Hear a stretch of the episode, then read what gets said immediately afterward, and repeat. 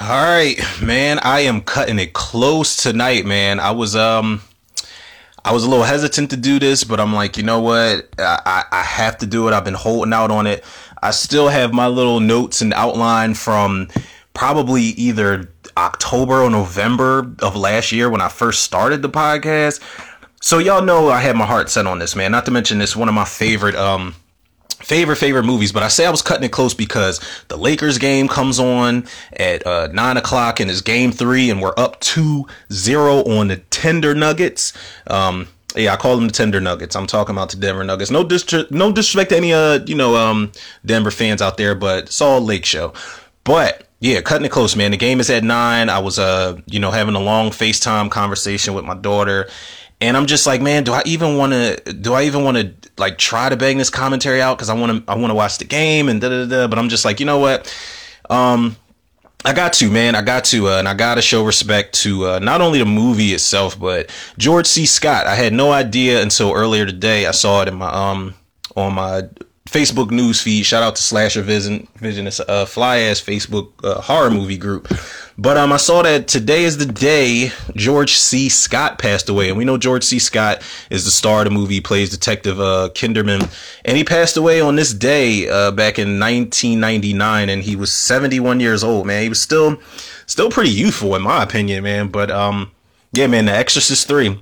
The Exorcist 3 people. I have been waiting, waiting, waiting, and I'm I feel so mad at myself for putting this off for so long. I was either waiting for this person to do the commentary or waiting for that person. And that's the type of shit that can happen when I wait on people, you know, for this podcast shit. I always end up putting it off or end up waiting a little too long. That's why I like to just, you know, get the shit done myself. But 1990, man, uh, it was a good year for not only horror, but in my, in my opinion, this, this movie in general um, it was written and directed by William Peter Blatty, uh, who was no, he wasn't the writer of the original. That was William Friedkin, but William Peter Blatty had something to do with the um, you know, he he actually directed the first uh Exorcist movie. So, what better you know, what better person to come back and, you know, cap off the trilogy? Now, we know there was a prequel and there's a TV show and there's a remake in the works, but I'm sorry, people. I, personally, I, I don't want anybody coming for me. Y'all know these are just my opinions on shit.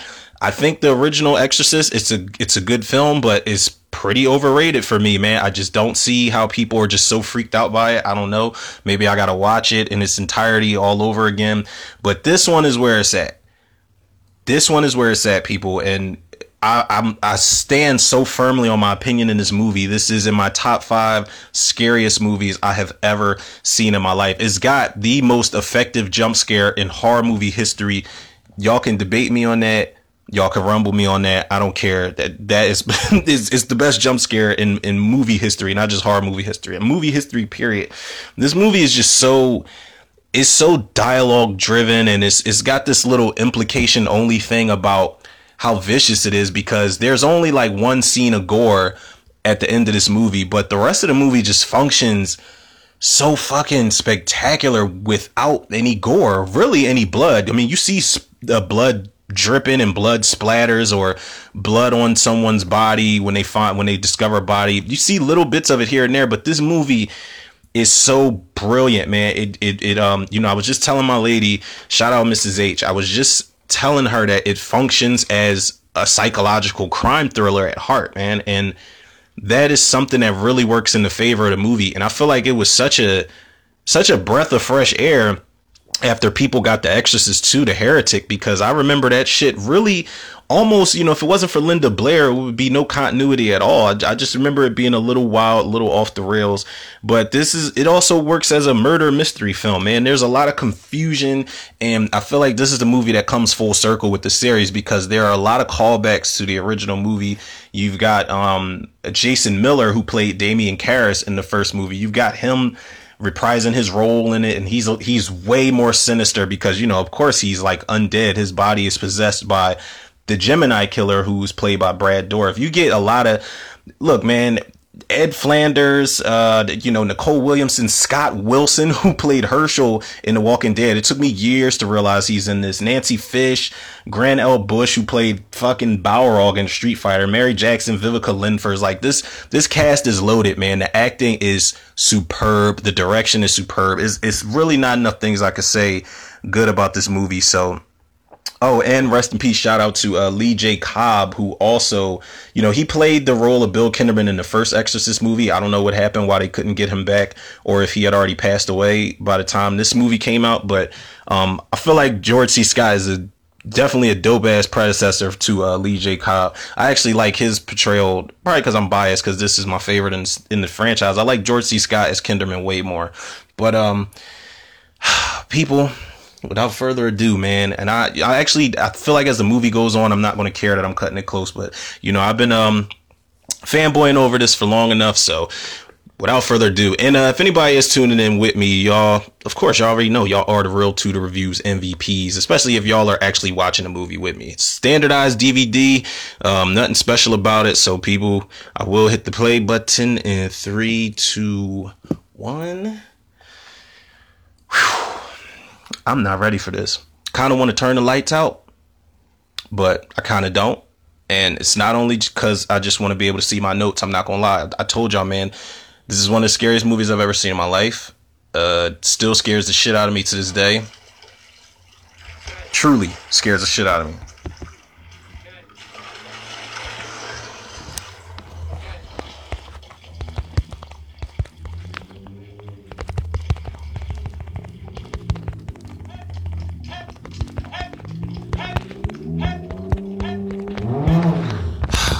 Course, we get Dominic Toretto driving up my goddamn street.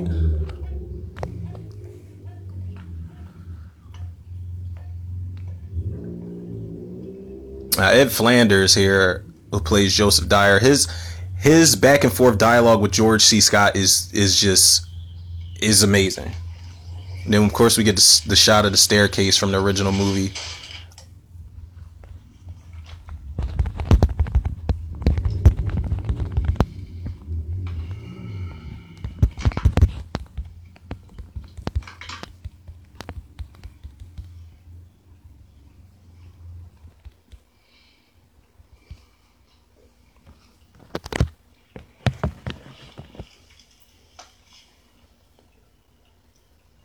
Now, of course, that photo was photoshopped of George C. Scott and Jason Miller.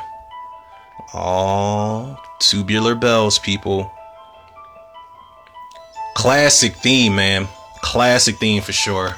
Regardless of how I feel about the rest of the movies, it's one of the greatest pieces of uh, music ever composed.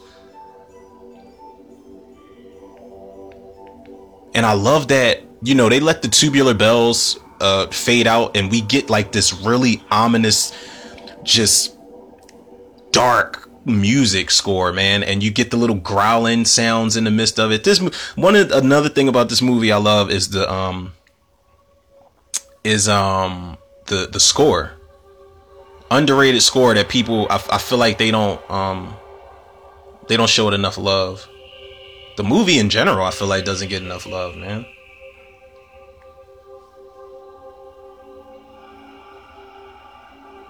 But see what I'm saying, people? The imagery, like all you're getting are just still shots of things in the church, the pew, the door, the statue of Christ and shit.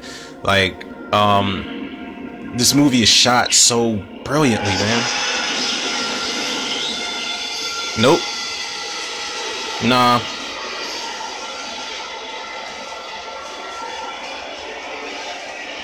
And then the statue of Christ, the eyes opened up the eyes opened up like this mo-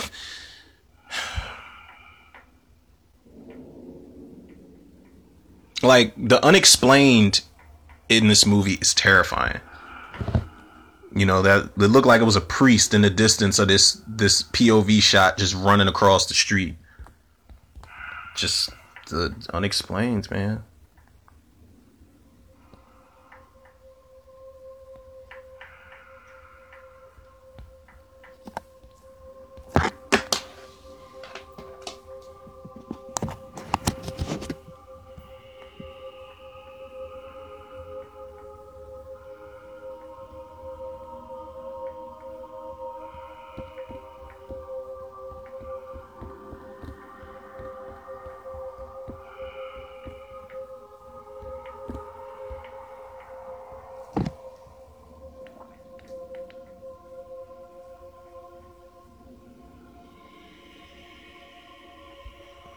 damn man, this cast. I'm just like looking at the opening credits. This cast is so loaded, man, with just OG performances.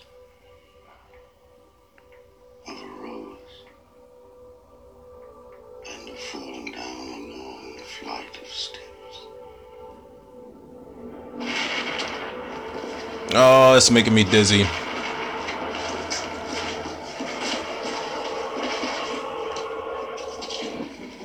That's a hell of a lot of steps, man. Like who who in their right mind builds a staircase like that? Them damn steps. I do like the POV shot of uh Damien Karras falling down the steps. And he is called Wonderful. God, the Prince of Peace.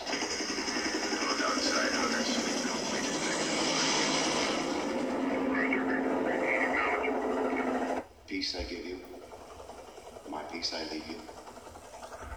As the world gives, do I give to you. Let not your heart be troubled.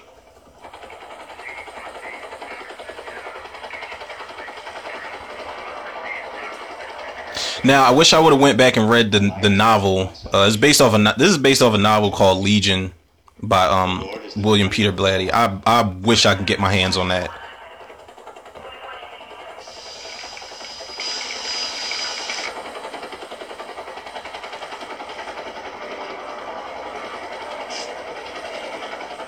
See, just imagery. They don't like, you know, we see um Detective Kinderman like just lifting up, you know, lifting up the body bag or the sheet, whatever it was, that's draped over that black kid that you saw in the beginning.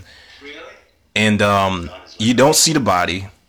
You don't see any blood.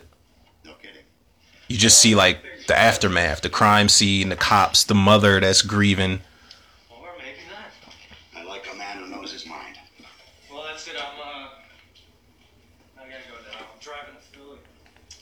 Driving to Philly. Not me. You know, Father, you mentioned the Damien Karras in your prayer for the dead. This is the. I think this guy is the brother from Goodfellas. The one, who, the one that was in the wheelchair. Ray Liotta's brother. It looks just like him.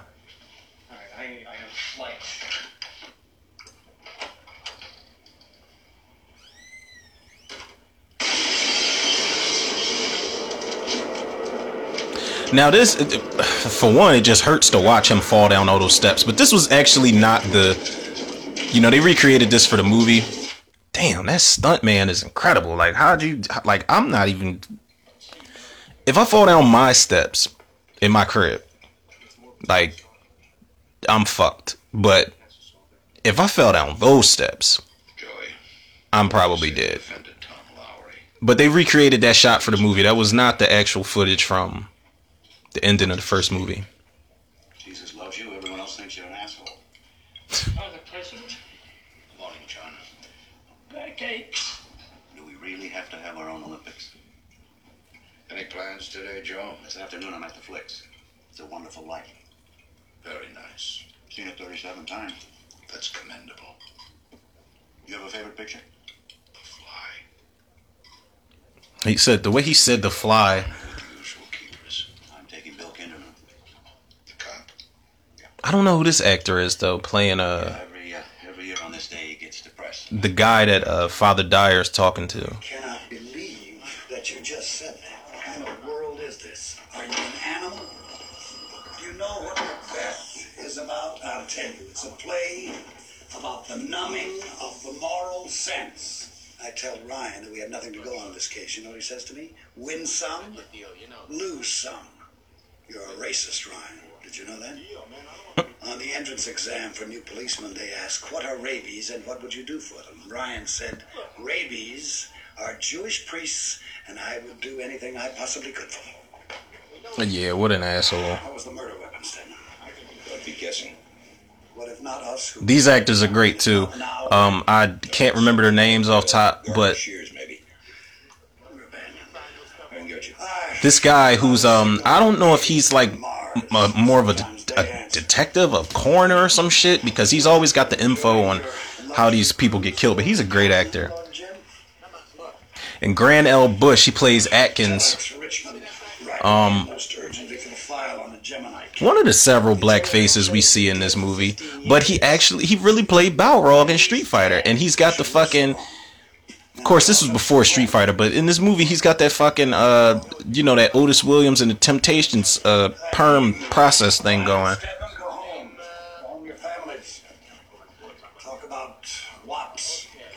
Did he just say wops? See, George C. Scott was ahead of his time. He was listening to that Cardi B. Megan Thee Stallion.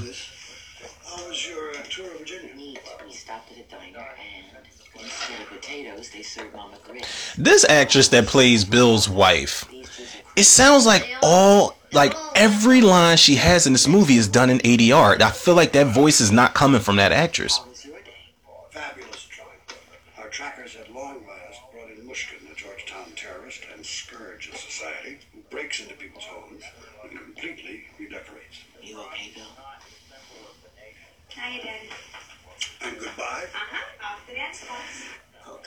Pocahontas with the hair. Watch out for red shoes. So, you're home now. No, gotta go again. Today's Yeah, I like it's like her every line just really sounds like it is not her her real voice.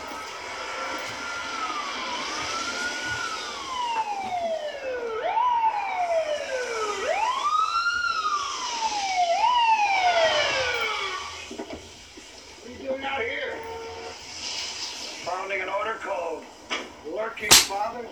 I've been standing out there for centuries. Four new popes have been elected. I know that's right. That's how I am when I have to wait on motherfuckers. Yeah. All right, so I'm late, so I know it. And. I guess that's the upside of being a detective. He gets to flash his badge and he's like official police business and he just gets into the movie for free. Two cokes, please. Medium or large? Medium. What are you doing? I need some lemon drops. We'll be late for the start of the picture. I once spent a year hearing children's confessions, and I wound up a lemon drop junkie. Little weirdos keep breathing on you along with all that pot, and between the two of them, I've got a feeling it's probably addictive. He said with all that pot. Damn, how you high and go to confession? I suppose you have all sorts of rosary biz and the like. No, I mean, it, the church does quote unquote say come as you are. So if you just so happen to be high as fuck, then you know you may need forgiveness, may need to confess some things. My wife's mother is visiting, Father. And Tuesday night she's cooking as a carp. It's a tasty fish. I, I have nothing against it. But because it's supposedly filled with impurities, she buys it live. And for three days it's been swimming up and down in my bathtub. Up Father Dyer ain't shit because he just laughing at him, and Bill is just so he's so serious about it. can't stand the sight of it. Moving its gills. Now you're standing very close to me, Father. Have you noticed? Yes. I haven't had a bath for three days. Bruh. I can't go home until Carp is asleep. because if I see it swimming, He is dead serious. I'll kill it. See, man, just di- just just throw away dialogue like that that has nothing to do with the story at all. It's just amazing, and that was a fucking cameo from Larry King over there. Would a God who is good Go figure. invent something like that? Plainly speaking, it's a lousy idea. It's not And you know what's crazy? I didn't even realize that he was in this movie, but yet I didn't even question why he was in the documentary. There's a documentary. If nobody has seen it, please check it out, man. I think it's like scattered in bits and pieces on YouTube, but it's called Death Be Not Proud, and it's a documentary on the making of this film. And I didn't, for some reason, didn't question why the hell Larry King was in that documentary. But there he was making a cameo in the movie. There's a lot of cameos in this movie, people. Like unexpected shit.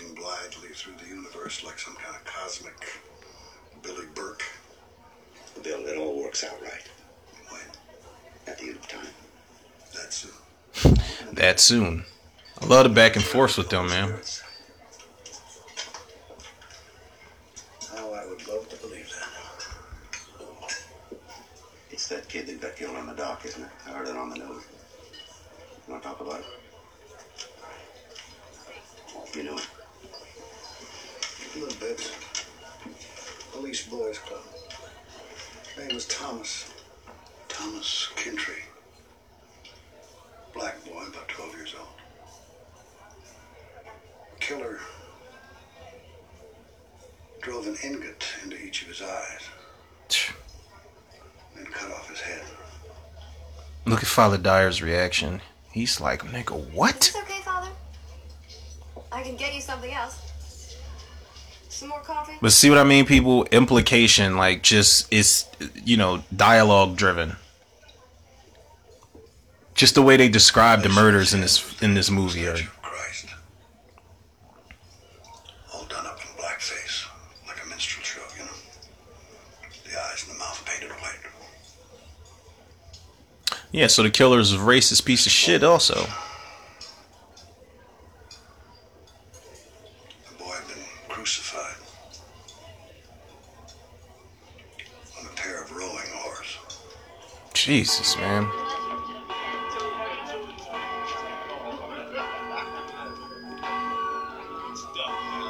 Nancy Fish, who was in um Dr. Giggles. I can't remember her name in Dr. Giggles, but she's the one that's you know walking her dog and uh she sees Dr. Giggles through the uh People. Father.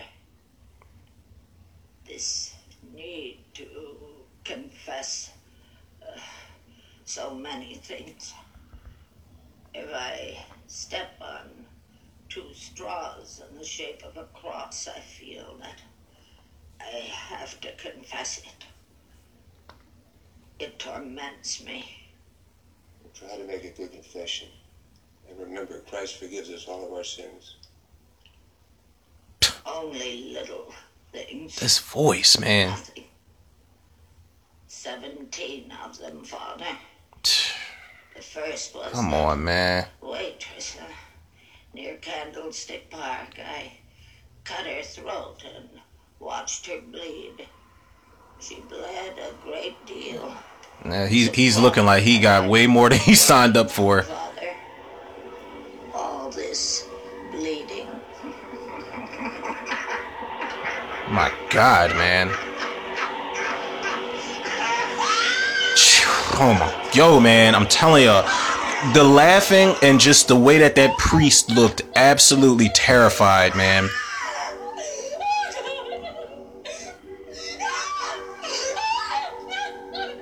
And why do those kids look like the kids from Village of the Damned without the glowing eyes?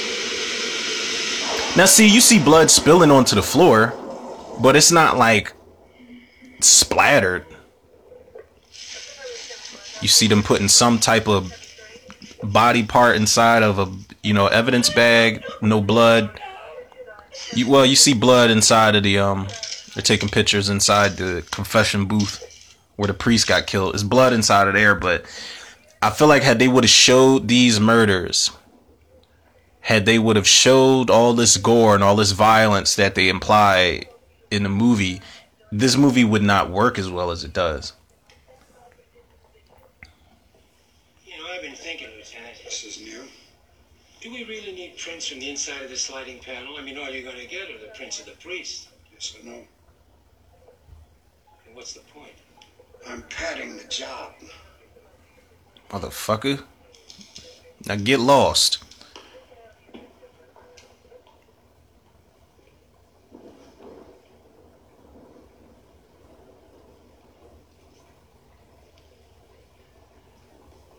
Now he's got the hand. He's got the priest's hand. Um, you know, he lifted up the sheet, grabbed the priest's hand. One of the um, the mo the mos of this Gemini killer is cutting all you know severing one of the fingers.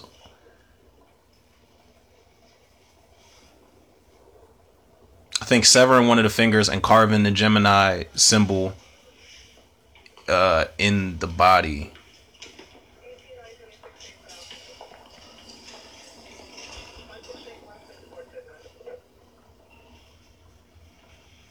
That's kind of how you know in movies you get more than what you bargain for when your killer has a mo, uh, like a, you know, like a trademark. That's some really, that's some scary shit right there.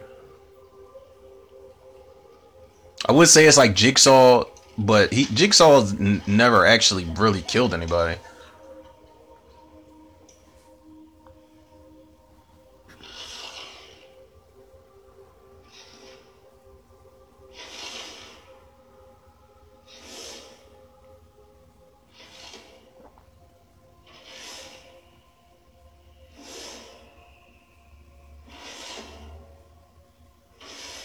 All right, damn it. He just keep playing with this door. I get, I get it though. He's trying to figure things out.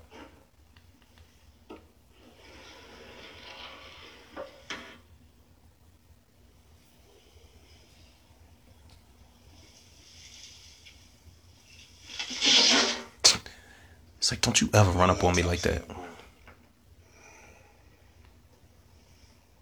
Yes. Kintry didn't die from the decapitation. He was injected with a drug called succinylcholine. They use it in electroshock therapy. Mm.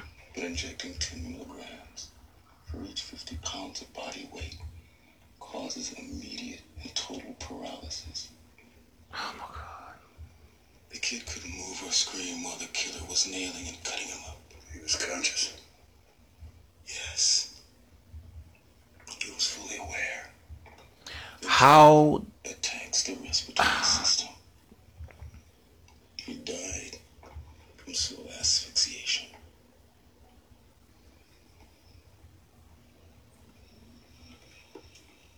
he didn't even die from you know from what the killer actually did to him. He died from the he died from the drug. Like he suffocated.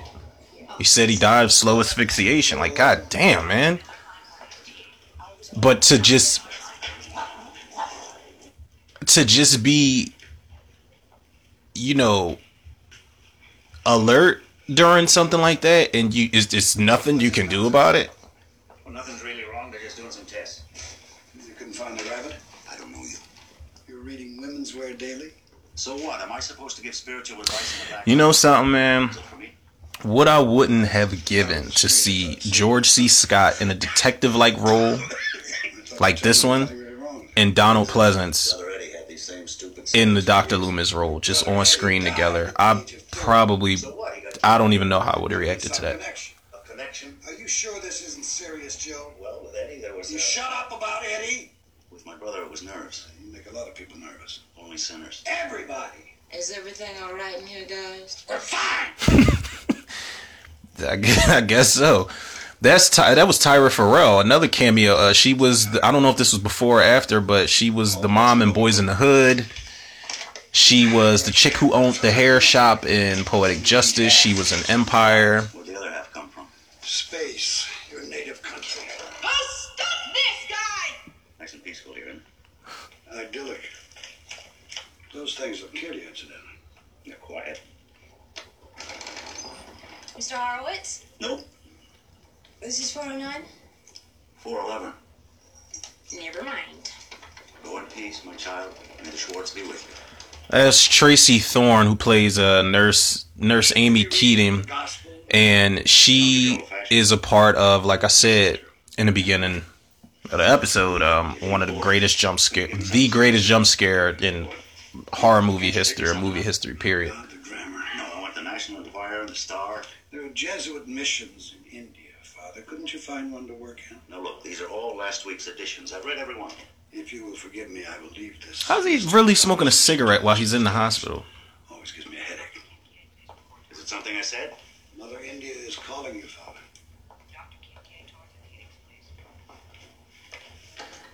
EKG stat to ER. EKG stat to ER. Ugh.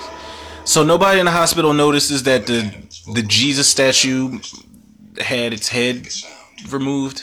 He couldn't cry out for help. So the killer was able to take his time Succinylcholine again. in precisely the proper dosage to cause the paralysis. Fraction too little has no effect. Fraction too much causes instant death. My friend has medical expertise. Did we find a hypodermic at the crime scene? No syringe. What about the fingerprint analysis? Most of the prints were the priests. You said most. We've got something else. Well, what you got? Right. Spare me the Scooby Doo mystery shit. It's strange. Nobody touches this pill but the priest. And the killer. See, he wants the panel closed. So that the next person in line for confession doesn't know that Father Canavan is dead. So he puts his hand in and slides it almost shut. Then he has to pull his hand back out and finish the job from the outside. So the prints on the oars from the crucified boy match the prints on the panel, correct? They're one and the same. No, no, no, no, no. Well, aren't they? Hmm.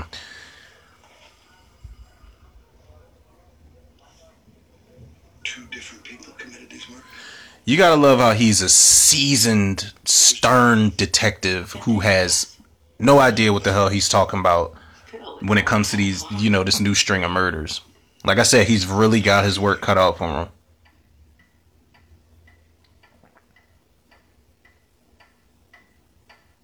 Which is cool though, because it keeps his character, um, you know, it keeps him wanting to know, wanting to, you know, uncover clues and really solve the case and figure out what the hell is going on.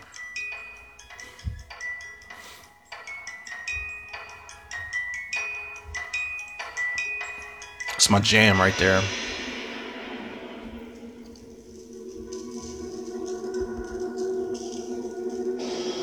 Oh man, this dream sequence is trippy. This is this is really weird stuff. Your attention, please. Your attention. The 12 I think this is like a cathedral or something that they're in. Everybody's dressed in white. They're, you know, I, I guess it's supposed to be heaven, but the black angel of death is there, and you know, everybody's got wings and shit. Like it's just so strange, man. A band is playing.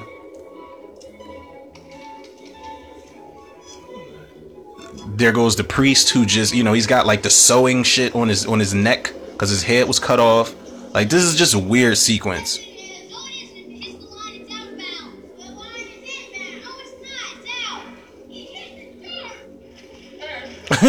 and Fabio, that's a cameo from Fabio of all people.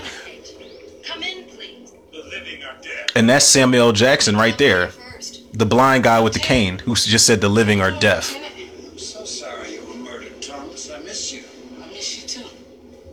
I'm saying the little the little black boy he was talking about was in a dream. Like it, this is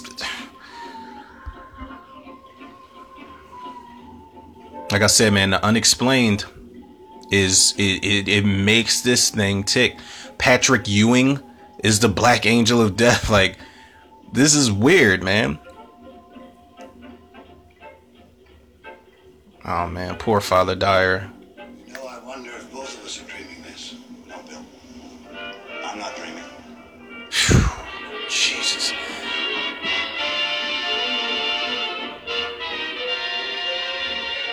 Then everything just everything just starts speeding up.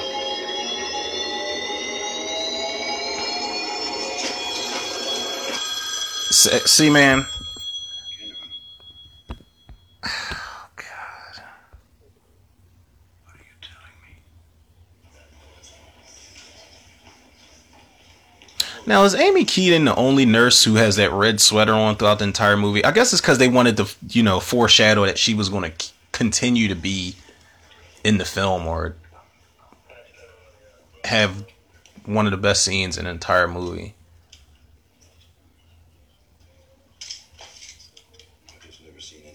This in 20 years. This is a pretty tough scene because, um, you know, Father Dyer's been murdered, and Bill is walking in there. It's, it's, his room's a crime scene. It's like, yo, he just he just left his room the other day. There are jars of blood and shit written on the wall in blood.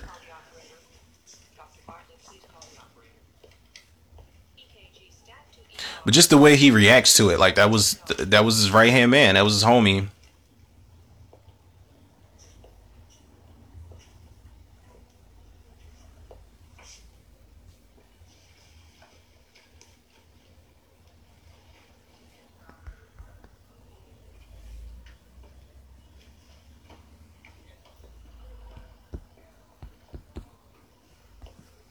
Dr. Bartlett, please call the operator.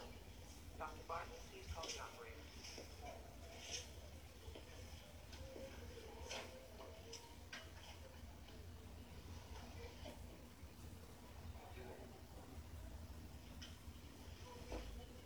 Yeah, it's hitting him. It's finally hitting him because he knew he had to. He checked both the hands to see which hand had the finger severed. Now he knows he's got to look at, you know. I just fucked his whole day up.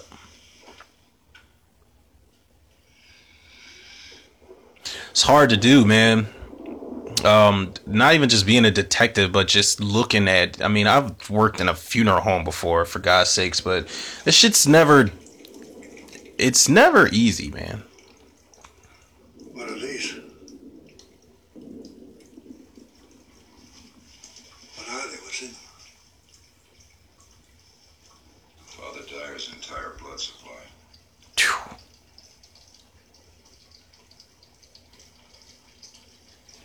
What? His entire blood supply. I don't know. Part of me would think that we've got more blood in our bodies than that.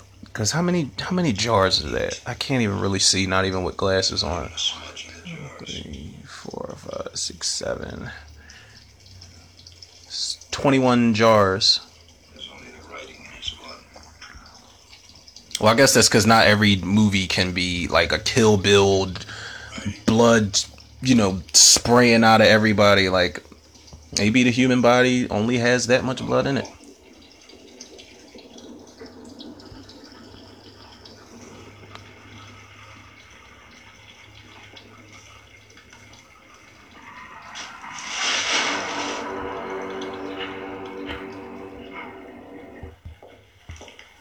It's a wonderful life. Dr.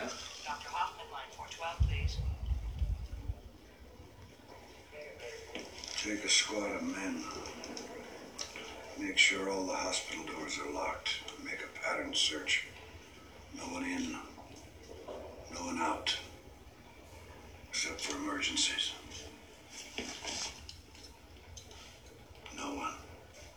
He just looks like one of the, you know, the guy he was talking to looks like one of those ineffective cops from a Halloween movie. He looks like Haddonfield PD, like he would just get killed just so easily. Time was the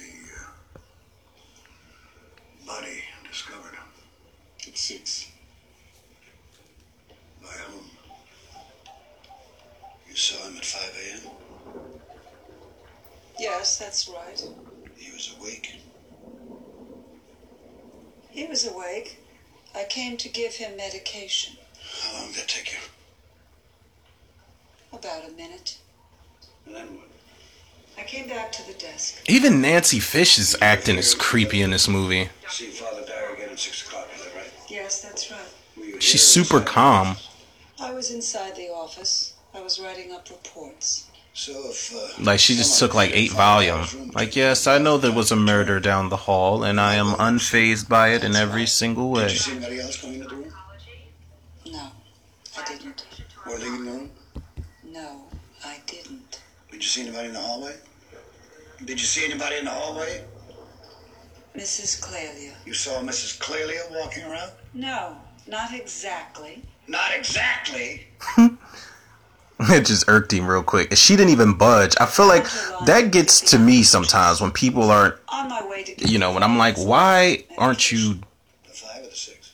The six. lively about this? Mrs. Clelia is a patient Yes, she is.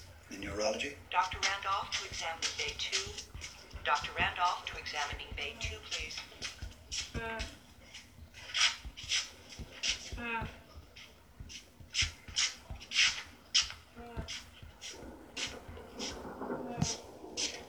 That dude looks like Tim Robbins. How are we doing today,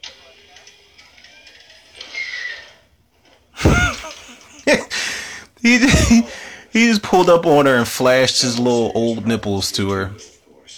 I, you know that.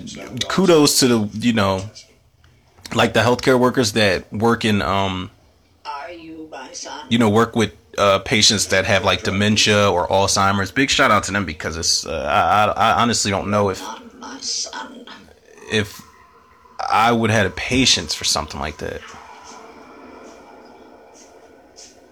Pun intended. The patience for the patients.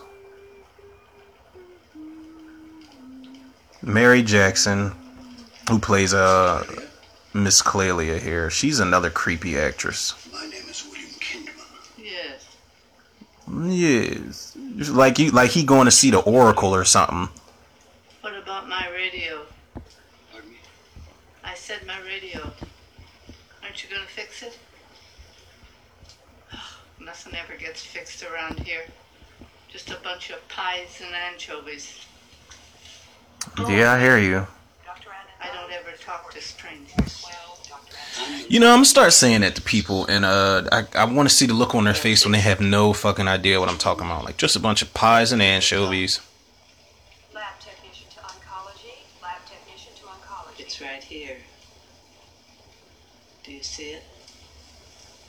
Yes, you have the futuristic first invisible radio ever. A radio repairman. That's a telephone I'm holding. It's all right. A lot of people wouldn't know the difference either. It's all right. I would have been thinking to myself, like, did this? You have a very kind face. Oh, I would be thinking, like, did this woman who doesn't know if she's coming or going just make me feel like a complete idiot with an invisible telephone?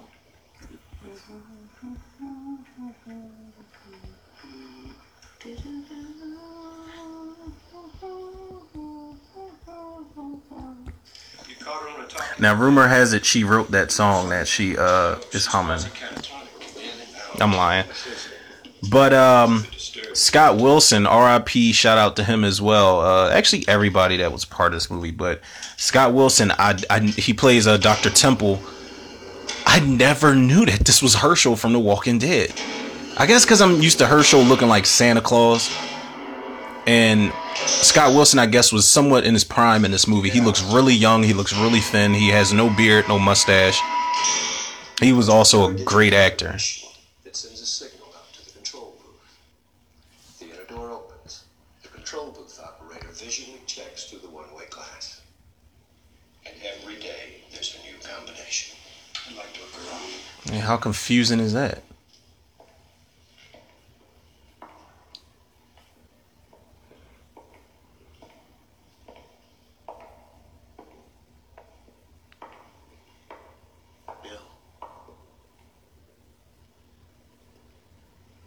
Now, how did he hear that, but Temple didn't?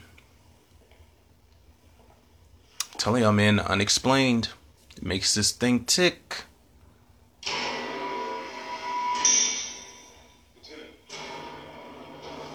Dr. Friedman's gone ballistic, sir. Ballistic.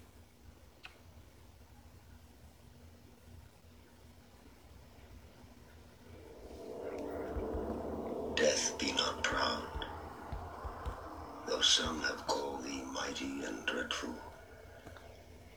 Thou art not so. Though soonest our best men with thee go. Yo, even his feet are strapped to the uh to the floor. Like he's already he's already got a straight jacket on. You ain't going nowhere, but his feet are strapped. That's the patient you don't even want to fuck with. Nor canst thou kill me. I was only 21 when I died.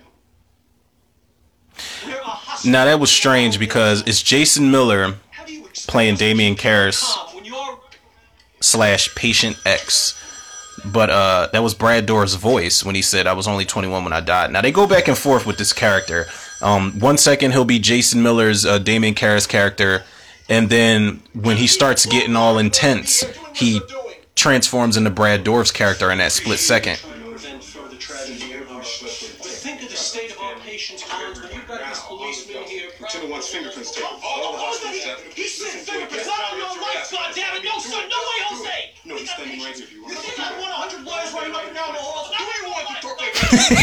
Yo, everybody's pissed up in there. Hell, hell, I what? Yes, of course I've heard of him. So what? Why are you so loud? And so why are we talking about? Just a minute, Dr. Yes, the Gemini's dead. We all know that, but do you recall? That is one angry dude. He said they'll need a court warrant to get up in there. M.O., I'll remind you. Supposedly, He still look angry while he's even listening to the story. finger of the victim's left hand. He's like, I'm trying to get back to yelling. Just hurry it up. Always missing.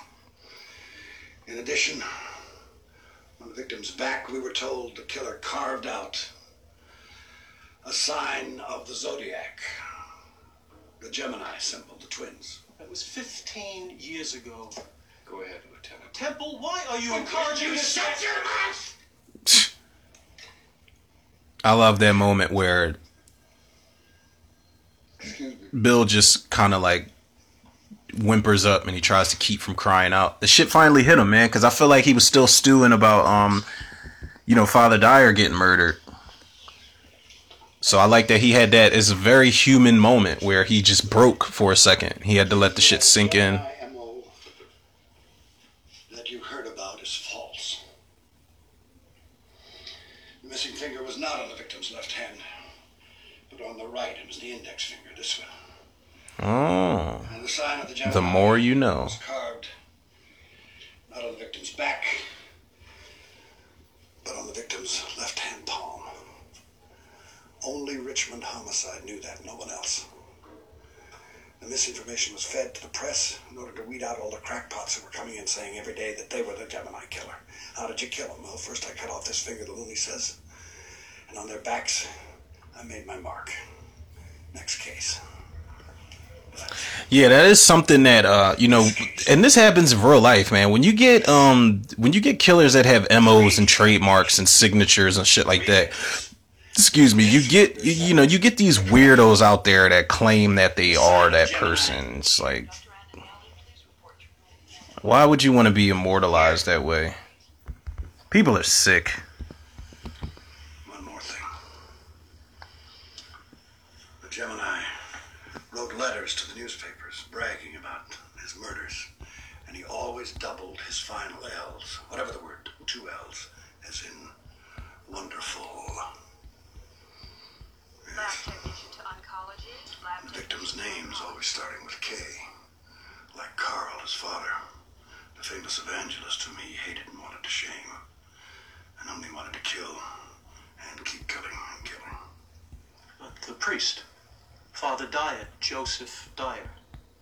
Father Dyer's middle name was Kevin. Kevin.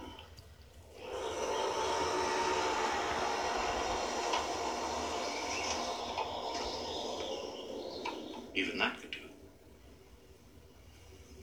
Would it take a lot of strength? No, not at all. Very little, in fact. I really hate that coroner's mullet. Spring activated. Open it, and it closes. I mean, it's it's kind of a mullet, not really, but it's it's. Oof, and we get the classic shears.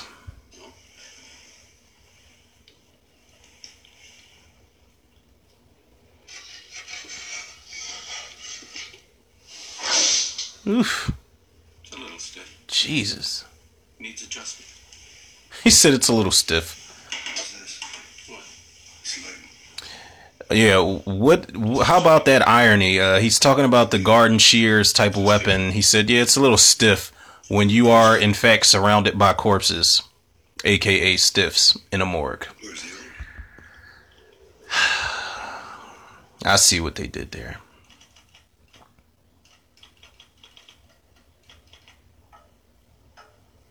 Two priests and a crucified boy, Father Helix. Clearly some religious connection. but how is it? Now this, I'm, I'm mad. I can't remember this actor's name. This was the guy.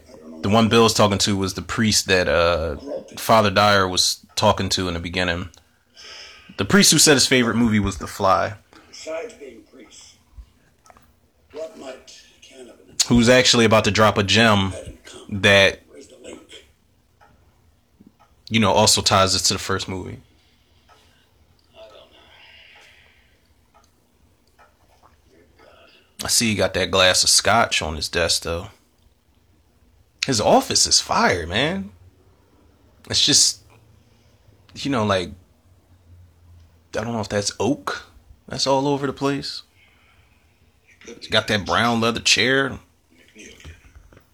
Nice desk and all. Bookshelf. Grandfather clock. I'm I, look, I'm very like old fashioned people.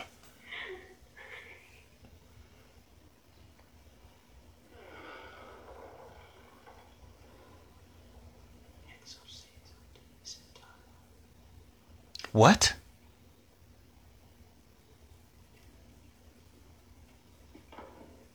See, to, like a girl whimpering, someone whispering. The door just creaks open. It's this. Uh, it's one of the reasons why I prefer watching this with the lights on. I'm telling people, I, I ain't I ain't no punk bitch. I ain't. But this movie, man, it just gives me like chills. at both how good it's made and just how scary it is. Simplicity, man.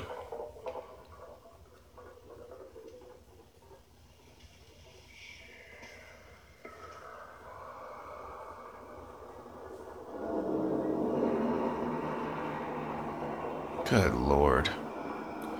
Damn, and that's that statue looks like the Joker on on meth or something.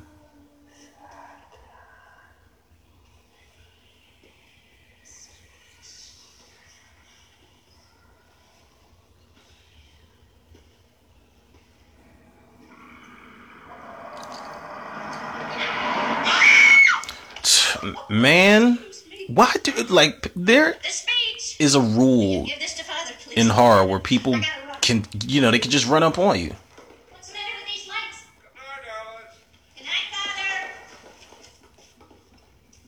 She looks like she was flying down the steps.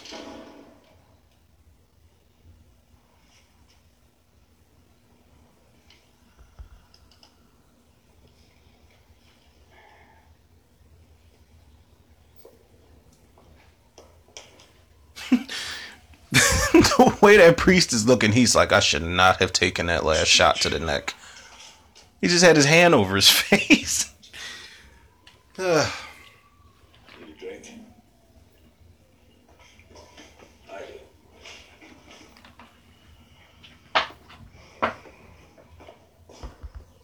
Which reminds me, I'm actually, I'm actually glad I did. I'm doing this commentary completely sober because had I would have been, you know, had this would have been intoxic commentary and I was fucked up, I probably would have been bugging out a little bit.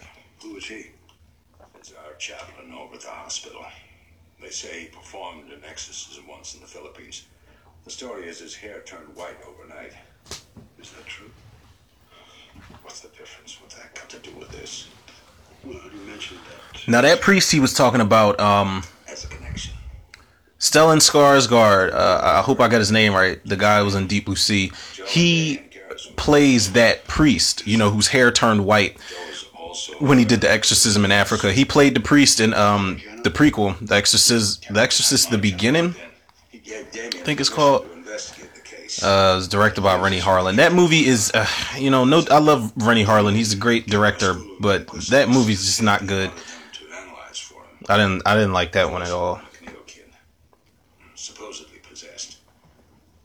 He wanted to find out if the sounds on the tape were a language or just a lot of gibberish. He was looking for proof the McNeil kid was speaking in a language she couldn't possibly have known. And was she? No. The tape was really English in reverse, but the expert who figured that out was Kendra's mother. Hmm. It's all going full circle now. I actually did turn the lights out, people, so about to get a little weird up in here. Now, the moment I start hearing shit out of my, you know, outside my window, then we got a problem. I might have to cut this short if I start hearing that.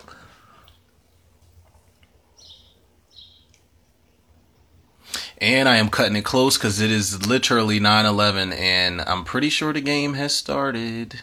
But, you know, I'm dedicated to you guys, the listeners and the lovers, man. I do this for y'all. What does that say? What we give to the poor is what we take with us when we die. Now, I wonder what was the significance behind doing a close up shot of that. And why did this bird just die? Like, just literally died inside of this box in his room.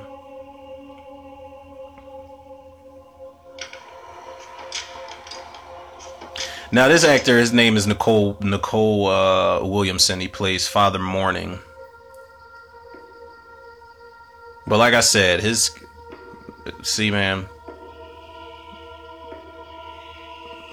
it's just bleed. The, the the crucifix is just bleeding out of its eye.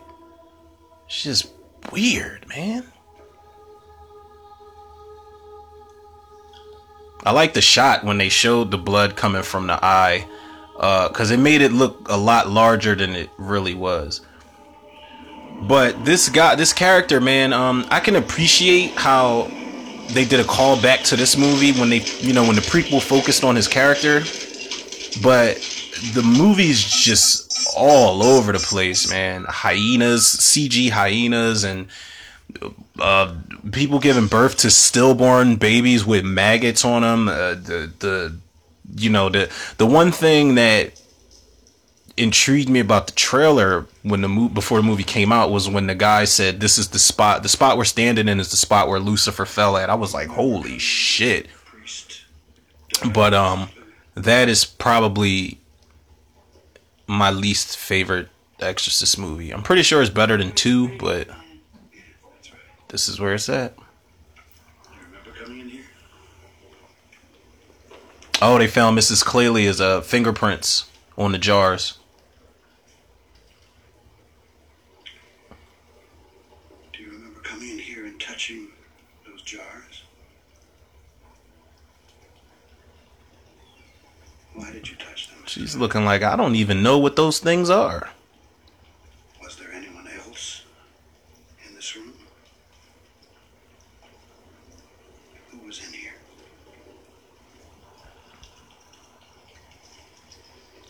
That radio isn't mine. mine is newer. Beating on a dead dog, brother. That man in the isolation tank. You know, the, the one you looked in on? Temple is a hoarder of uh, newspapers, which actually my grandpa used to do, but he used to keep them in the basement. When he was done with the Inquirers, he would just stack them up in the basement. It's pretty weird. Down around Key Bridge. And I love how uh, I like the sign for one. A psychotic is someone more neurotic than his doctor. But I like how Temple is reciting what he wants to say to uh, to to Bill when he comes in there to talk to him, and it's like he's just he's just he's just he's an odd character. Like he's got a whole monologue prepared on paper. Down around Key. You had something to tell me?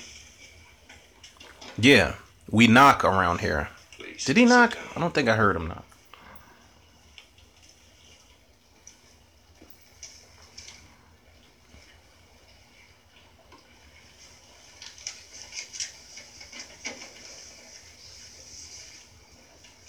There's a paper drive? Right. Haven't had a chance yet to read them. Damn, any of them? I just keep them till I.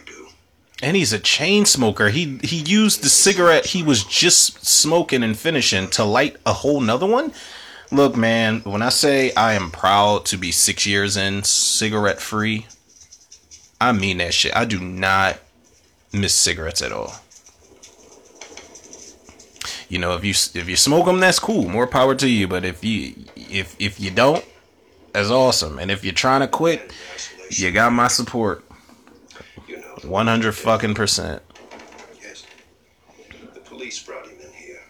Chains, but it's because chain smokers are scary, man. They're just scary. I'd be thinking like, if I watch somebody chain smoke, I'm thinking like, yo, like it's it's it's not that bad. Like it's gonna be all right. It's gonna be all right. Brought him to us here. And his condition grew worse. He ended up catatonic. Completely withdrawn. But recently,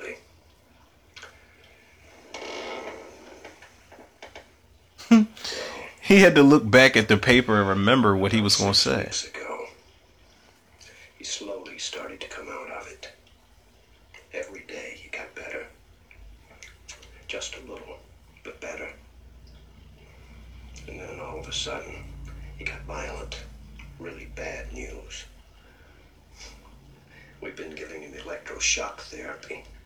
And as of two weeks ago, he's been in isolation, but. The thing is, Lieutenant, I wonder if he wrote dot dot dot during that part. He says he's the Gemini killer. Is that so?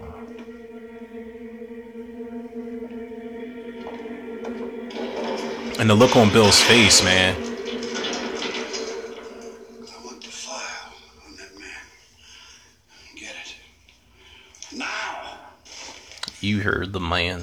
You wanted to know about the man in cell 11. Everybody's pissing Bill off. He, he just yells and screams at everybody. That was quite some time ago. Was he dressed like a priest? Like a priest? Were there any signs of injuries, blood, lacerations? That would be in the file. It is not in the file. It is not. See, moments like that, I would love to see him and Donald Pleasence play in like detective and psychiatrist. Man inside near the entry door. The man outside the door. Ask the Jesuits at Georgetown for the dental records of a Father Damien Karras. Find out if he ever had a saliva test. Might help us get a positive identification. What for, sir? Circulate. I always wonder why he had that little moment uh, where he looked like he got lightheaded and lost his balance. He's like, yeah, these these edibles are a trip, man. Was Jesuit psychiatrist at Georgetown University. Man was a saint. He was my best friend. I loved him. Fifteen years ago, he jumped or was pushed to his death down that long flight of steps next to the car barn. Atkins. I saw it. I watched him die. I think the man in cell 11 is Damien Karras. It's enough to make your head spin right there.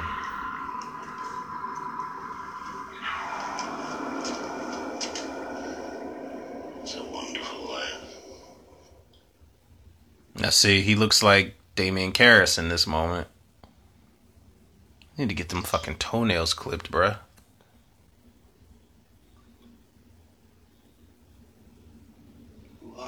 Look how symmetrical this shot is. I love it. It's just him on one side, Bill on the other side. Like, I love this shot. The light shining through the two windows. One one uh, ray of light shining on Damien, other light shining on Bill. I, I love this shot. Are you Karras? I am the Gemini killer, James Venamun. The Gemini's dead. No, not quite. Remember Karen? Little ribbons in her hair, yellow ribbons. Yeah, Karen from down Fifth Street. Well, after all, it was inevitable, wasn't it? A divinity shapes our ends and all that. I picked her up in Richmond. And then I dropped her off at the city dump. Some of her. Some of her I kept. Ugh. I'm a saver. Hopefully you bought her a drink first. Pretty dress she was wearing. Little peasant blouse. Pink. And white ruffles. I still hear from her occasionally screaming. It's got to make uh, it's got to make Bill think though because it's like if if he's been locked up in there all this time, how does he have the details of these murders? I also killed the black boy by the river. And the priests. Oh, yes, their names began with a K. That little modicum, at least, I was able to insist upon. You see, they were off my beaten track. I kill at random. That's the thrill of it. No motive. That's the fun. The black boy and the priests were different. I was obliged to settle a score on behalf of, well, a friend. What friend? A friend over there. It's a shitty friend. One needs friends. There is suffering over there. They can be cruel. Who is they? Never mind.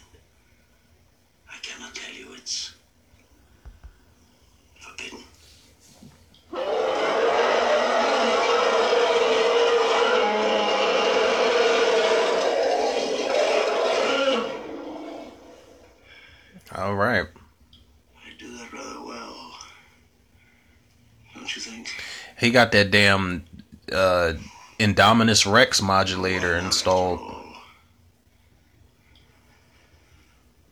I've been taught by the master. Who is that? The one.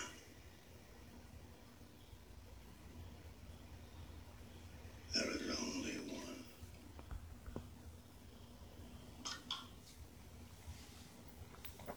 You know, it's funny I mentioned that the score is underrated and how creepy and amazing it is, but the lack of score actually works in this movie too. It's just the scenes with no music at all. Are they calling these Gemini killings in the papers? You must get them to do that, Lieutenant. It's important. The Gemini is dead. No, I am not alive! I go on! Brad Dourif, ladies and gentlemen. Look at me! Look at me! And tell me what you see! Somebody said he should have gotten an award for his acting in this movie. Uh, Brad Dourif. I can't say that I disagree because he is intense in this movie. He's intense in every movie. Brad Dourif. Um, give the man his flowers while he can still smell them. I know a lot of people love Chucky and like he's so much more of a character actor than Chucky. You know, one of the movies I love him in, and I feel like it wasn't enough of him uh, in it, was Graveyard Shift, where he played Tucker Cleveland. Do you dance? What do you mean?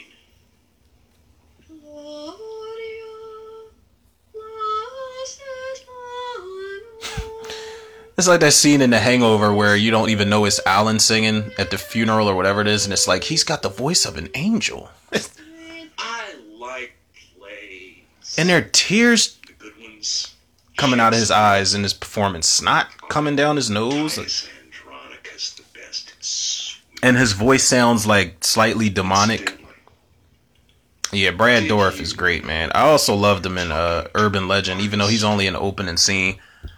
Just him screaming to um, uh, Natasha Gregson Wagner, just screaming to her, saying someone's in the back seat. Always, that's probably one of the scariest parts of Urban Legend.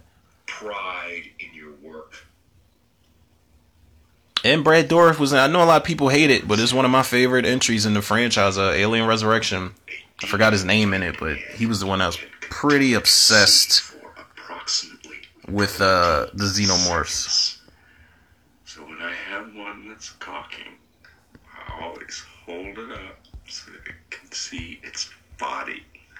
It's a little extra I throw in for no added charge. I must admit it makes me chuckle every time.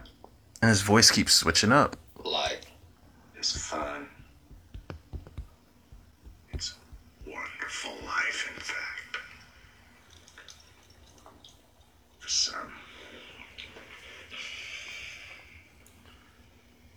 And like I said, man, dialogue driven. Um, it's like the perfect slow burn sequence in this movie. An interesting problem. But finally, Because a lot of movies, you know, if you have a scene like this where somebody's just like, for the most part, listening to work without uh, to one's dialogue, uh, it, it doesn't always work, and you can easily get bored with something like that. But Brad Dourif just he just like engulfs you into what he's saying. inferior vena cava or superior vena cava. It's a matter of taste, I think, don't you? Then the tube moves through the vein under the crease of the arm Kinderman is getting pissed. vein that leads directly into the heart, and then you just hold up the legs and you squeeze the blood manually into the tube from the arms and the legs. There's a little shaking and pounding at the end for the dregs. It isn't perfect. There's a little blood left, I'm afraid. But regardless, the overall effect is astonishing. And isn't that really what counts in the end? Yes, of course. Good showbiz, Lieutenant, the effect. And then off comes the head without spilling one single drop of blood. Now I call that This dude is Lieutenant. Like a different type of animal. No one notices pearls before sex. oh, few boos from the gallery. Kinderman hit him so hard, he slapped him so hard that he gave himself a bang. broke his nose. Damn, he slapped him so hard he broke his damn nose. The master. His bang, his bang makes him look like an old greaser. Reward faithful service. Damn, he he slapped the shit. He gave him all backhand too. he slapped the shit. Oh man. Night moon. Night air. Good night, Amy. See? Good night, Amy. That's what he said.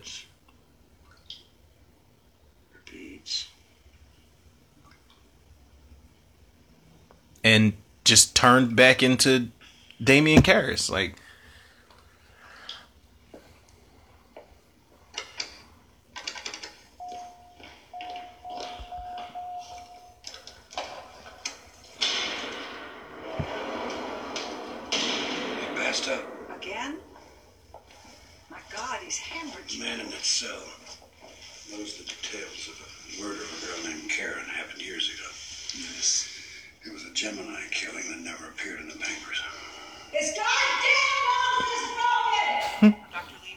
shouldn't have been talking shit. Eleven fell unconscious. You said something. Really? Yes, you said again. Might have done. Does that mean it's happened before? Yes. Oh, good old ace bandages. I had many of them playing basketball in high school. Last week. Ugh. the first time was Sunday. Flashbacks. And again? The next day. If you want exact times, it's On your chart. Dr. Ananelli, please Yes, that's report right. to Any other 412. time? Dr. Ananelli to 412, please. early yesterday morning, just before we found. Yes. That's all right. I'm very sorry. When uh, She's a sweet woman though. this happens, does it You seem know, like she has her sleep? she has her uh few outburst moments in this in this movie in this movie in this role, but um Well, it's quite she's unusual. she's a sweet nurse. His autonomic system slows to a crawl. His heartbeat, his temperature, his breathing, but his brainwave activity accelerates. Accelerate. Okay, keep that on until the weekend. You must kind. I'm a bitch. I mean, if the shoe fits. You fits. ever told the man in cell 11 what happened to Father Dyer? No, of course not. Might anyone else have told him? Why would they? I don't know. I don't either. They seem like they like went to school together or something, and they just like they tolerated each other. Take it easy on that hand. I will. Save your servant. That's just something our friend in cell 11 said one time. Save your servant? Keeps running through my mind. An odd expression. What was odd was how he said it. How was that? It's just his voice. It was different. Different how? He sounded decent, nice, completely different. And there was so much emotion in his voice. He sounded, I don't know, desperate. And uh, what else has he said in his voice? Only one other thing. And what was that, miss? He said, kill it. Mm, mm, mm. Telling y'all, man, it is chill inducing dialogue and delivery. So I said, man, the acting is is brilliant. Ev- everybody's great in this movie. Even Bill's wife uh, who I said sounds like she is doing none of her lines herself, and that they were all done in ADR. Um, eh, she's she's good too.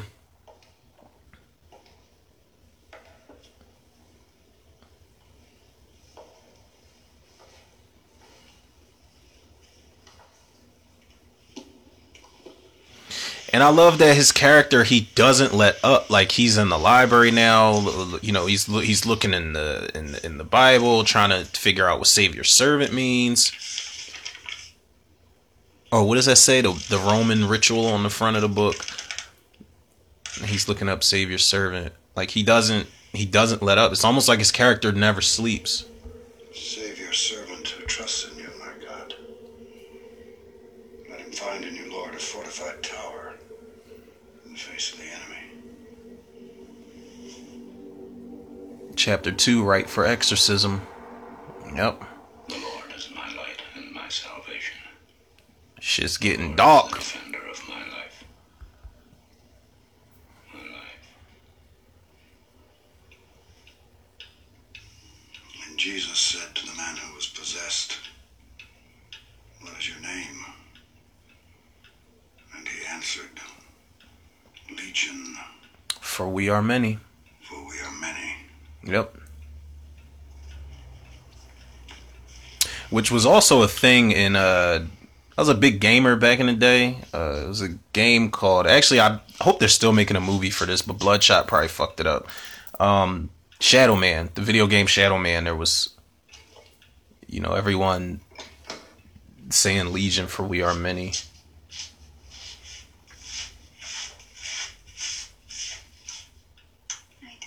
Good night, Julie. dear. It's so late. Yes, it is. Very late. But when you've got a supernatural possessed serial killer running around and what is late?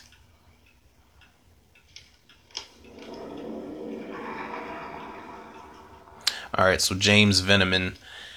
Oh shit, people, here we go. Here we go. This is the jump scare. This is it.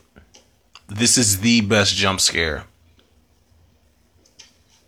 and just the way that the camera is like set up down the hallway you can see down the other end of the hallway. It's a long shot. There's nothing really um super spectacular about it. It's a simple shot and it's so goddamn masterful filmmaking man.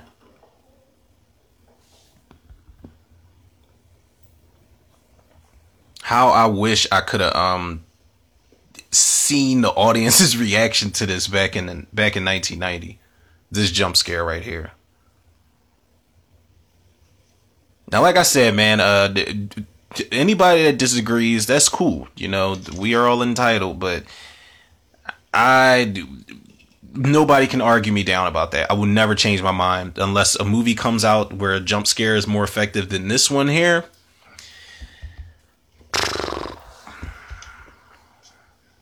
And it's abrupt. Like it happens, and then you don't even get anything else after that except the aftermath.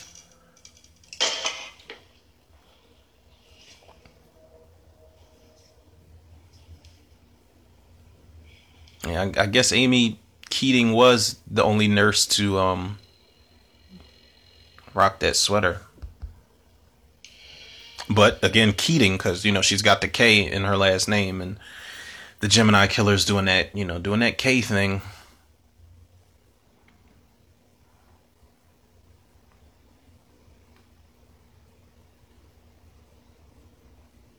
I did. Mm-mm. Nope. She just creeping around that hospital by herself. Probably not by herself, but it's like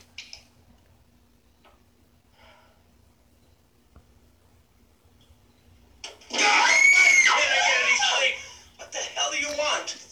That is not the jump scare I was talking about, by the way. PS5 for breakfast. I'm sorry. You're sorry. I think you do this on purpose. What's your name? I'm going to report you. My name is Amy Keating. Good night. Yeah, you ain't you ain't been scared yet, honey.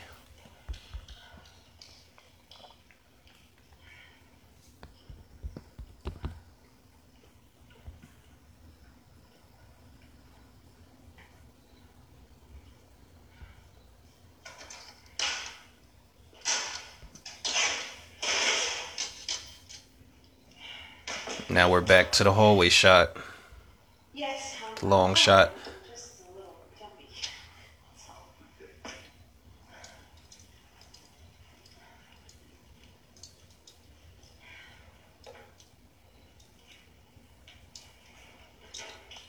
And what's funny is it happens after this, you know, the one cop, he, I think he gets called out in the hallway or something like that, but it happens after the cop uh, leaves.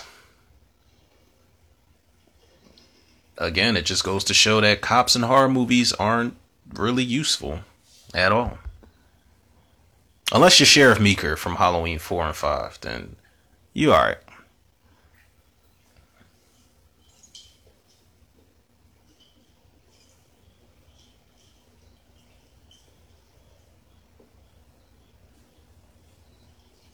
Oh, yep. Another cop uh, just came in and called him out in the hall. He's like, come out in the hall real quick, man. I think this chick's about to get murdered. Oh, boy. And he even came back to get something and then left back out.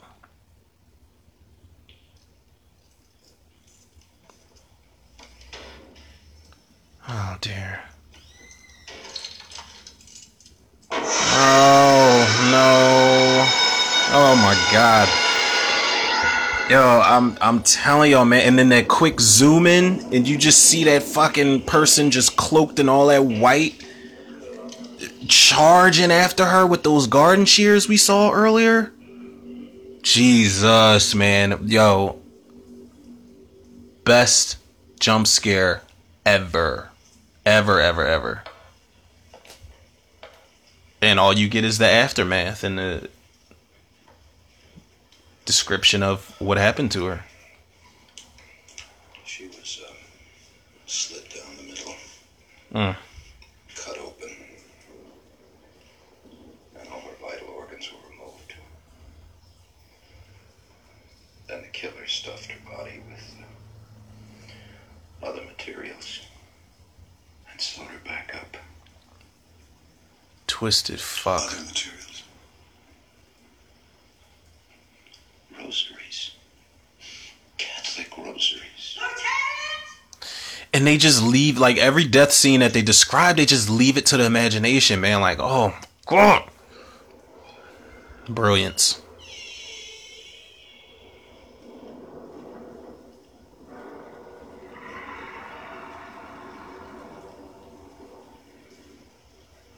Now this was always weird to me. Did Temple kill himself or did uh you know when the Gemini killer is possessing people to commit these murders and to get out of his cell Nice girl. um it- like did he did he kill Temple? I never understood that because you just see him in there just dead, sitting in sitting at his desk dead, but you see a syringe and uh some type of something in that jar. Yes, this body of mine. Friend of yours. There I was. So awfully dead in that electric chair. I didn't like it. Would you? It's upsetting. There was still so much killing to do, and there I was, in the void, without a body. Then along came, well, you know, my friend, one of them. Those others, there, the cruel ones. The master.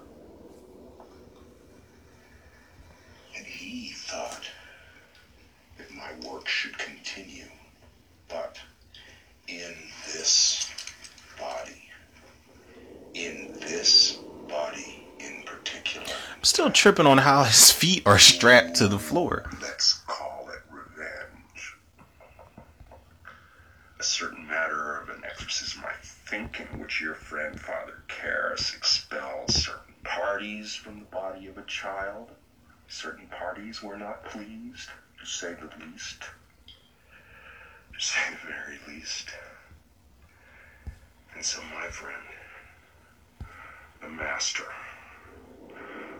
devised this pretty little scheme as a way of getting back, of creating a stumbling block, a scandal, a horror to the eyes of all men who seek faith, using the body of this saintly priest as an instrument. You know my work. But the main thing is the torment Look at his face. He's about to wind up. As he watches while I rip and cut and mutilate the innocent, his friends, and again and again and on and on. He is inside with us. He will never get away. His pain won't end. Damn. Yeah, maybe he should have gotten some type of award for this performance. Oh, gracious me. Safe to say, Brad Dourif, you know, I don't want to put him in a box because he's in other movies as well, but he is one of the greatest uh, horror genre actors that ever lived. Hands down. Hands fucking down. Gotta get it. It's, it's, it's no credit you could ever take away from him. Even in like B movies that aren't great, yes. he's the highlight. He was kind, you see.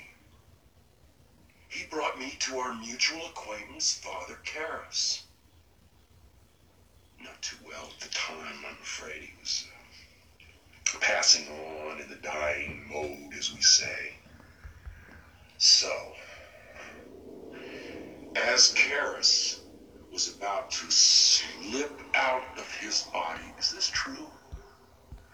The master was slipping me in. Oh, now there was some confusion when the medics said that Karras was dead. I mean, he was dead, technically speaking. I mean, his time was up. He wanted out, but I was in. Traumatized. It's pretty crazy. I mean, after all, his brain was a jelly, lack of oxygen and all that sort of thing. You understand? That's crazy. So, Father Karras was dying, and Maximum effort that at last got me out of that cheap little coffin. How poverty disgusting. Never mind. Toward the end, a little slapstick and comic relief. you know, outside of the jump scare, climbing from the coffin. um, these are these are some of the best scenes in the entire movie. You know the the scenes inside of this cell with with George C. Scott and Brad Dourif, and not to take away from the late great George C. Scott, but Brad Dourif, this is where he shines. So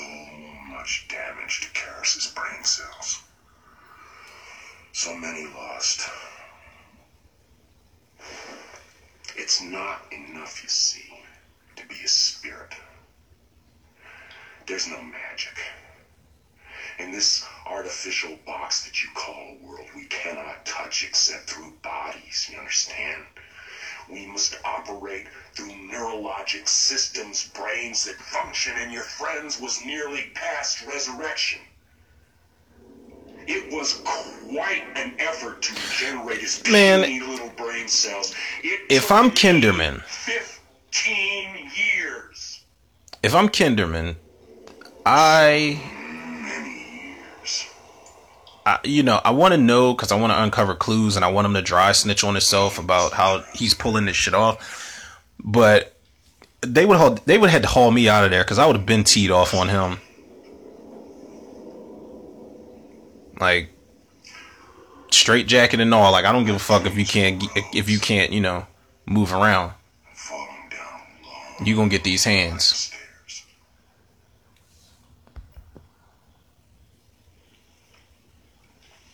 I don't believe you're the Gemini killer. Oh, You are issuing a clear invitation to the dance. Yeah, you just pissed him off. And he keeps dropping little gems, man. Incidentally, don't blame me for that idiot Temple. That was a suicide. The man was a lunatic. Oh, okay, so he killed himself. Still, he helped me. Are there services I would like to attend? Temple helped you? Yes, of course. He brought you to me. I told him that if he failed convince you to come to me, that he would suffer in unspeakable ways. Pain that cannot be imagined, I said. And Temple wanted no fucking parts of that, which which makes him which makes Temple a piece of shit character. And a coward. Some other tasks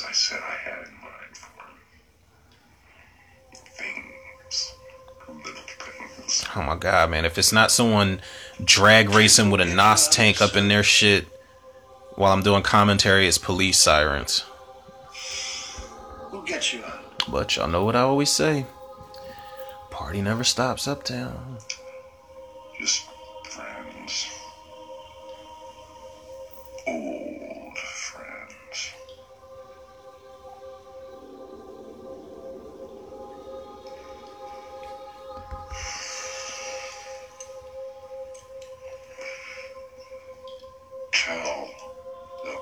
that I am the Gemini Lieutenant. Final warning. Oh, final warning. I guess you really mean it.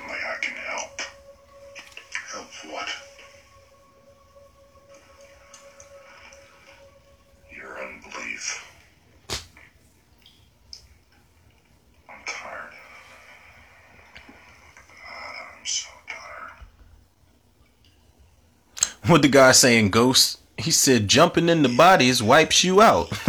maybe that maybe he's just got he's got fatigue from uh possessing all those catatonic old people.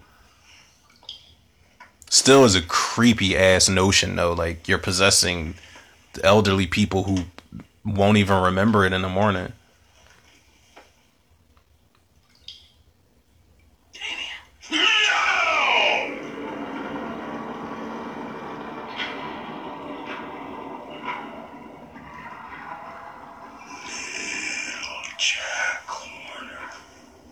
See, another gem.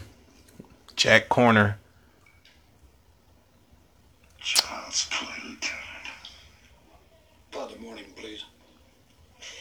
Jim, I can't read this. Corner. K O R E. Yep. That's little Jack Corner right there. See you later, alligator. Come on, sweetheart. Let's go back to your room. Now, anybody that picked up on that when they first saw it in theater, I'm pretty sure they were like, "Holy shit, he's gonna kill that kid." Little Jack Corner. We hardly knew him. Old friends. Old friends. I'm traveling, man. Viveca Lindfors, who um was in Creepshow. That's really what I remember her from is Creepshow. She played Aunt Bedelia. She's the one that's drinking at the grave, uh, at uh, Nathan's grave. She's like, "You bootlegger, killer, murderer." Drinking Jack Dan, getting fucked up at her father's grave, and then she gets choked out.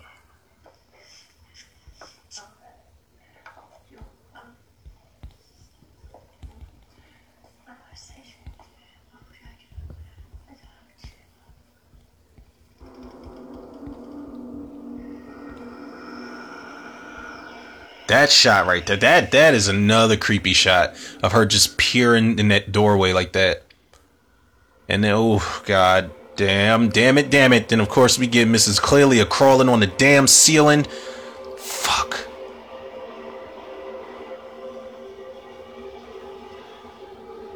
Just crawling on the fucking ceiling.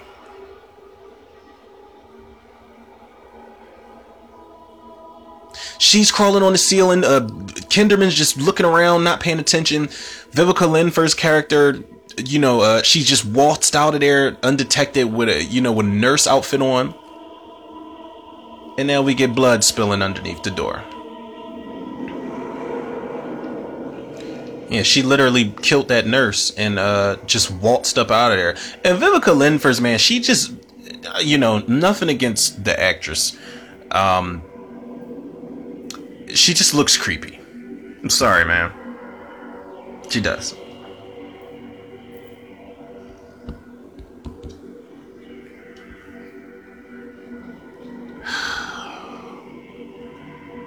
My fucking dad just put me in a group chat, and uh, if it's one thing I can't stand people, it's group chats. They're they're cool sometimes, but they get a little overwhelming. Just toys. Is that a crime? After someone who You treat your own family like this? Aren't you leaving? Please leave. I cannot wait for you to leave. Oh, you are issuing a clear invitation to the dance. To the dance. To the dance. To the Julie.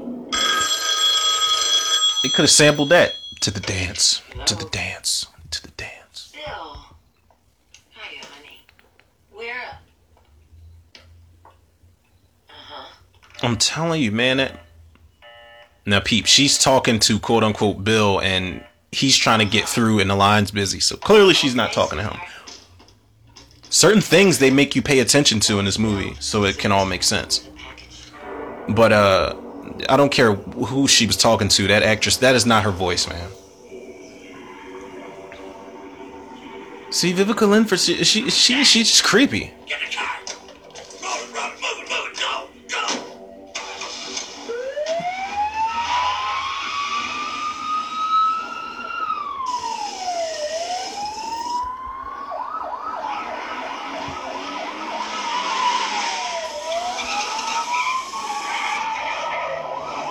Danny's whip game is on a bean. I like that. That's the same cop that was driving him around like earlier in the film. That's his trusty getaway driver.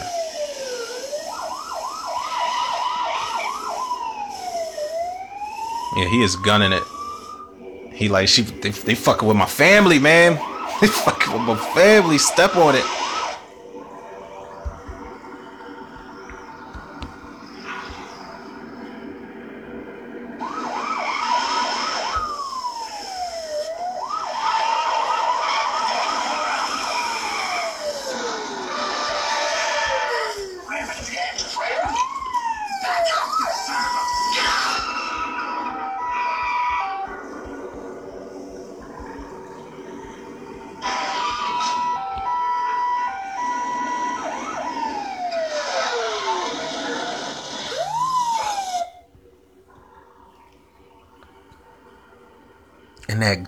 Growling, man. Like, can y'all hear that growling in the music?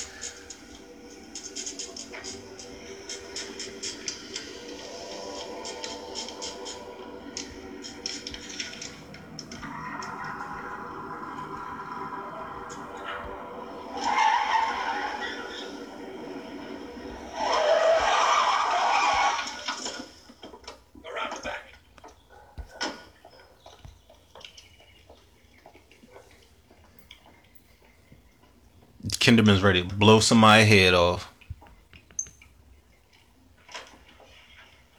Oh, hi, Dad. Mother, Daddy's home. I love how he had his gun drawn, ready for war for whoever opened up the door, and the daughter just was. She opened. it- She answered the door, reading a magazine, and she looked at him like, "Oh, hi, Dad." like she know her dad is a gun.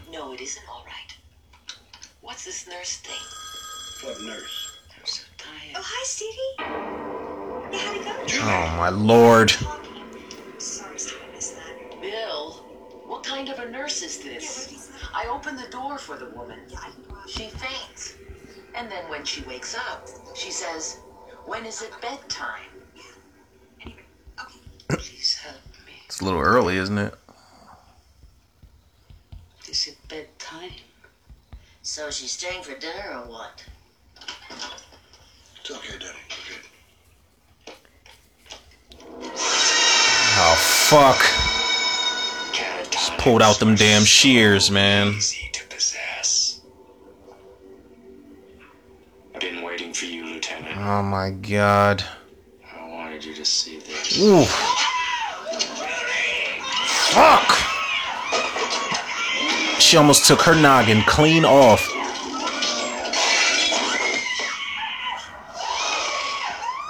Damn, man.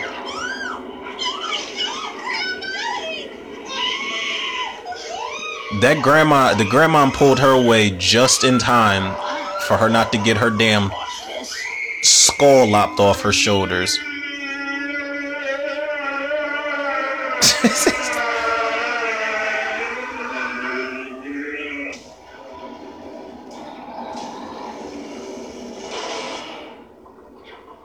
now here comes the priest with the platinum blonde hair.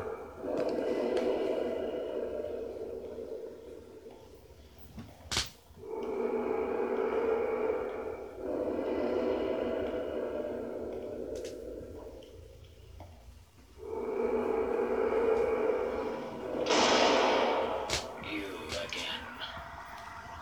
You've interrupted me. Mm-mm. Have you come to save God's servant? Well, I must save mine, my son, the Gemini. He has work to do, much more. But come in, Father Morning. Nope. Enter, Night.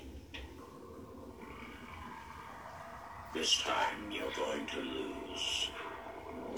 Nice callback to the original. How you know it's apparently it's so cold in there you can see his breath when he talks, when he breathes.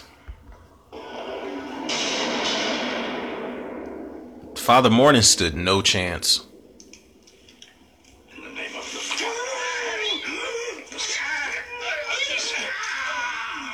Mm-mm-mm.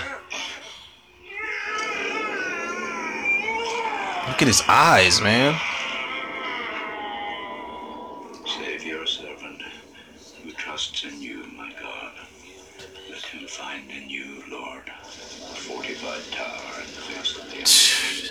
It's a bunch of serpents, cobras, and shit.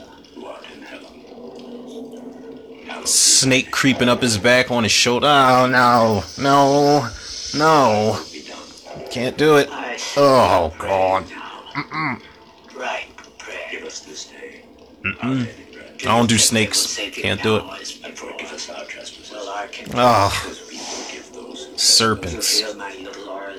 Feel my little orisons creeping up your spine. It is not into temptation. The sweaty murmurs of my rose. Jesus, man. The human hearts that I've taken into hell. I cast you out, unclean spirit, along with every satanic power of the enemy, every specter from hell. In the name of our He sound like he should narrate like the opening of like you know like a He- like a He-Man or you know like Masters of the Universe remake or something. It was in 1976 that this happened. and da, da, da, da, da. Damn, he called him an author of pain. Innocence and youth. I should be so lucky. Sworn enemy of all the human race. Oof. Burnt a hole in that man's Bible.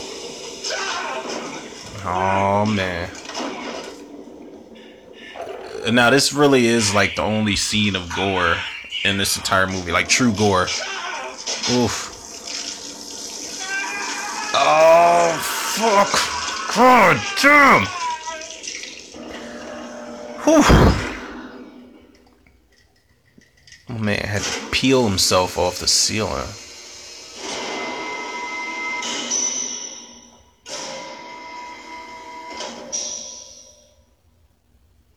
Now, if I'm Kinderman, there's no way I'm gonna keep going back into this room. Like the next time I go into that room, I would have to be damn well ready.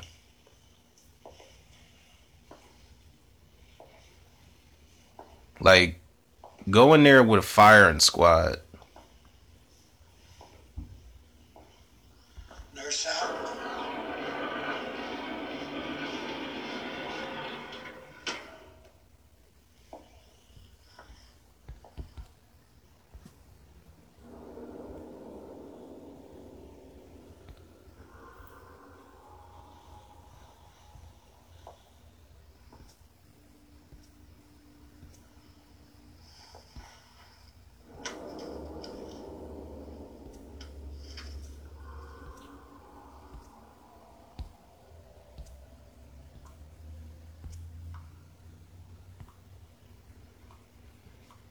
Ugh. Yep, he has just turned Father Morning into fucking Two Face. It's nasty. We'll get her.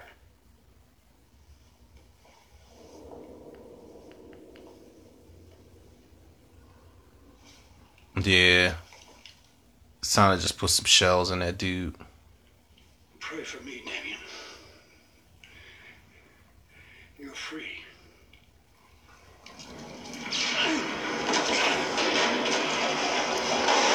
Now, apparently, not only is he possessed, but he uh has telekinesis. Because he's throwing people in, all over the damn place. I got help. Help me. Have I helped your unbelief?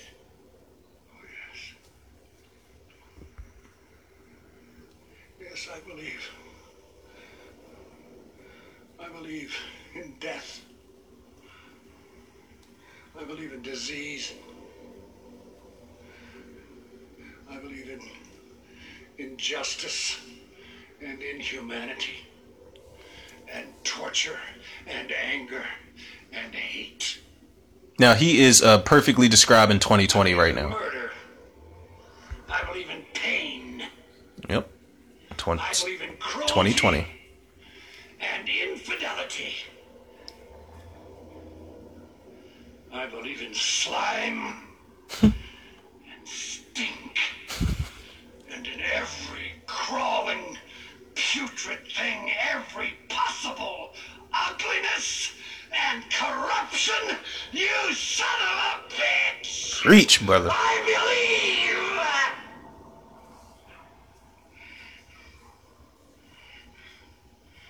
In you. It's good shit right there. Uh, that is not George C. Scott in that shot right there. Not this shot, but that shot right there.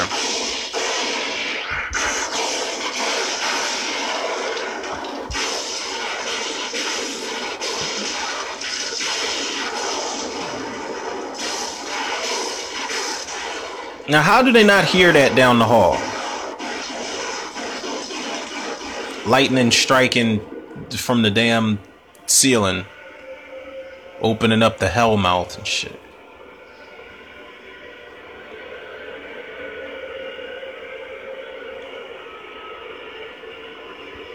This was just vicious, man. They showed a little black boy, um, Thomas Kintry, that they were talking about um, in the beginning of the movie. They show him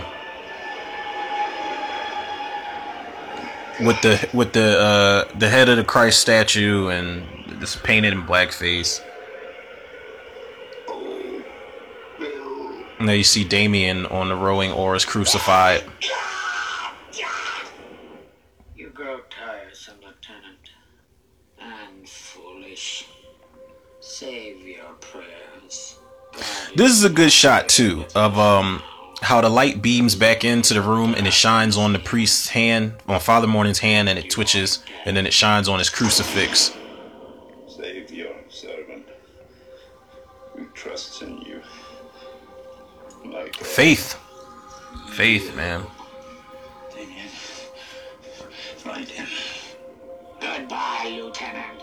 Damien! Fight! He's looking like, I, but I don't want to. I'm not a Catholic or Christian anymore.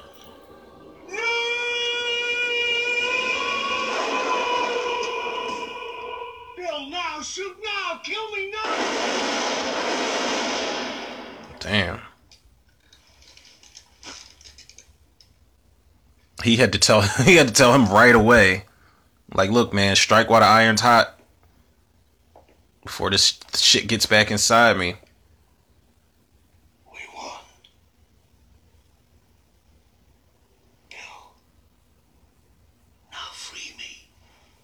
Oh man, that's tough. He had to watch him die in the first one. Now he's got to kill him in this one. But how do you explain that? Like, how does he explain it, you know, to the cops? I know he is a detective, but how does he explain it to the people in the hospital and the police? Because they filed a report. You know, they filed a report.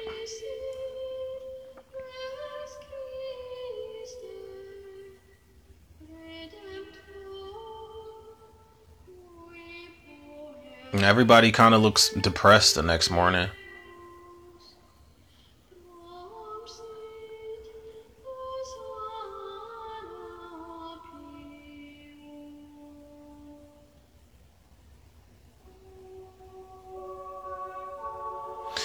Crazy man, because uh, you know, his grave was dug up, so it, it really was Damien Karras, man, because they went to Damien Karras's grave and you know it, it wasn't there. Or I don't know if that was like a sign that he wasn't there and it actually truly was Damien Karras's body that the Gemini killer was going through, or if that was when they like buried him all over again after killing him. Either way, people. Of course it's a 10. Y'all know it's a 10. It's actually a 12 for me, man. This is in my top 5 scariest movies ever, top 5 horror movies. You know, uh, rest in peace, shout out to George C. Scott, man, because he was an incredible, intense actor. Rest in peace, shout out to everybody that, uh, you know, who's no longer with us that was a part of making this film. But yeah, man, everything everything works. Everything works. Like I said, the implication, the the the, the dialogue, the the way that it was filmed, the casting, everything sales, man. And you know, like I said, everybody can argue me down all they want to. While I think the first movie's overrated, the second one's trash. Uh, even though it did have Linda Blair for continuity's sake, the prequels ass. This is where it's at, man. This is the, this is the best one. And honestly, I'm not going to get a better exorcism film than this here, which is one of the reasons why I'm not interested in that that genre at all. Really, you know, is is nothing's going to top this, man. Because I feel like nowadays with those exorcism movies, we get cheated a lot. It's just a lot of jump scares that aren't earned. You know, that's one of the reasons why I love that the one jumps, the one true jump scare they had in this movie is so effective that it just sticks with you when the movie's over. And you know, a little secret about me, I to this day I hope that you know that person never walks up on me dressed in white with them garden shears that killed that nurse during that jump scare. That's a scary ass image, scary ass sequence. But um, the Lakers game is on, people, and I know I missed a hefty sum of it, so I gotta catch the rest of that. So y'all already know what to do, man. And if y'all don't follow the podcast on Anchor, Spotify, iTunes, Google Podcasts, Apple Podcasts, Overcast, Podcast Breaker, and Radio Public, shout out to Anchor.